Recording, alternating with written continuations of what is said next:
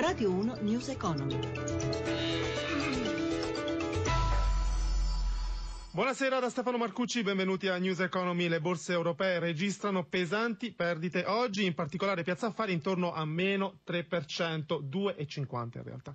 In particolare Piazza Affari eh, tirata giù dai bancari, tra poco vedremo le chiusure con la redazione di Milano. Adesso però parliamo del contratto firmato da Finmeccanica per la fornitura di 28 aerei Eurofighter Typhoon al Kuwait. Il più grande traguardo commerciale mai raggiunto da Finmeccanica, così lo ha definito l'amministratore delegato Mauro Moretti Moretti come capocommessa, Finmeccanica otterrà poco meno del 50% di un contratto che vale tra i 7 e gli 8 miliardi, quindi poco meno di 4 miliardi di euro. La commessa porterà benefici, assicura Moretti, in termini di competenza e occupazione qualificata anche alle piccole e medie imprese italiane del settore. Firmato dopo una lunga trattativa l'accordo che riduce i comparti del pubblico impiego dagli attuali 12 a 4, l'intesa raggiunta tra i sindacati e l'ARAN, l'agenzia di rappresentanza della pubblica amministrazione nelle trattative sui contratti di lavoro. Lucia Coppa ha intervistato il segretario confederale della CISL, Maurizio Bernava.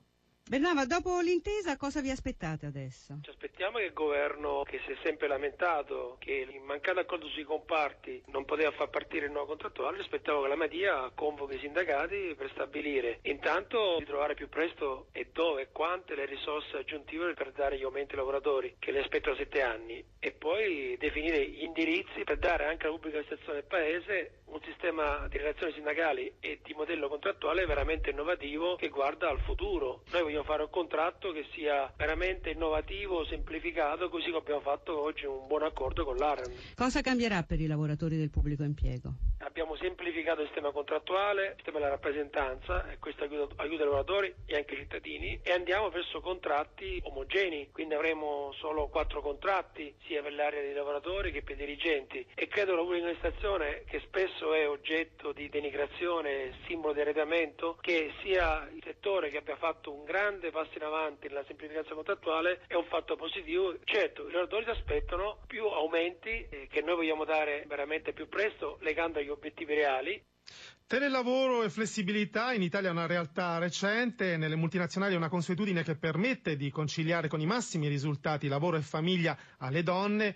Uh, l'esperienza della responsabile legale di Coca-Cola in Europa, Sandra Mori, intervistata da Paola Bonanni sono più facilitate ad arrivare ai livelli più alti perché ci sono molte più opportunità, perché le carriere possono prendere percorsi che non rimangono necessariamente legati a dei paesi in cui si lavora è più facile in una multinazionale, questa perlomeno è la mia esperienza. Cosa significa flessibilità in una multinazionale? Il fatto di avere team di persone che si trovano a lavorare insieme anche se sono in paesi diversi, dà la possibilità alle persone di poter verificare di fare magari delle attività all'interno di un team basato in paesi diversi che ti permettono maggiore flessibilità. Noi siamo arrivati in Italia al lavoro da casa solo recentemente. Per lei cosa ha significato conciliare lavoro, famiglia? Nella nostra azienda quello che è importante alla fine, quello che viene chiesto alle persone è il risultato. Sono molte le donne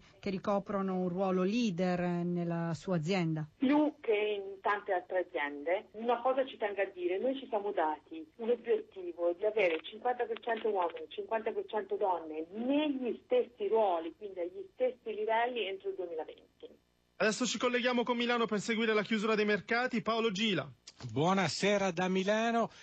Piazza Affari chiude con un calo del 3%, appesantita dalle vendite sui bancari e soprattutto anche sugli energetici, complice il prezzo del petrolio che è sceso a 36 dollari il barile.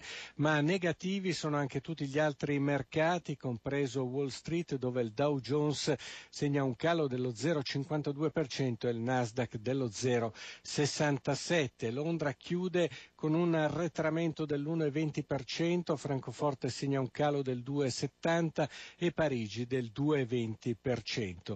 Torna la tensione anche sullo spread, il differenziale di rendimento tra i BTP e i Bund decennali a 117 punti base con il rendimento dei BTP a 10 anni in salita all'1,27%.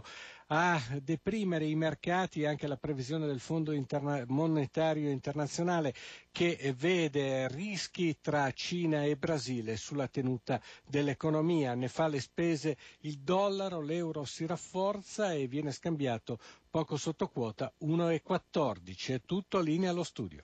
News Economy a cura di Roberto Pippan si ferma qui. Giacomo Tronci in regia. Grazie per averci seguito. Da Stefano Marcucci. Buon proseguimento su Radio 1.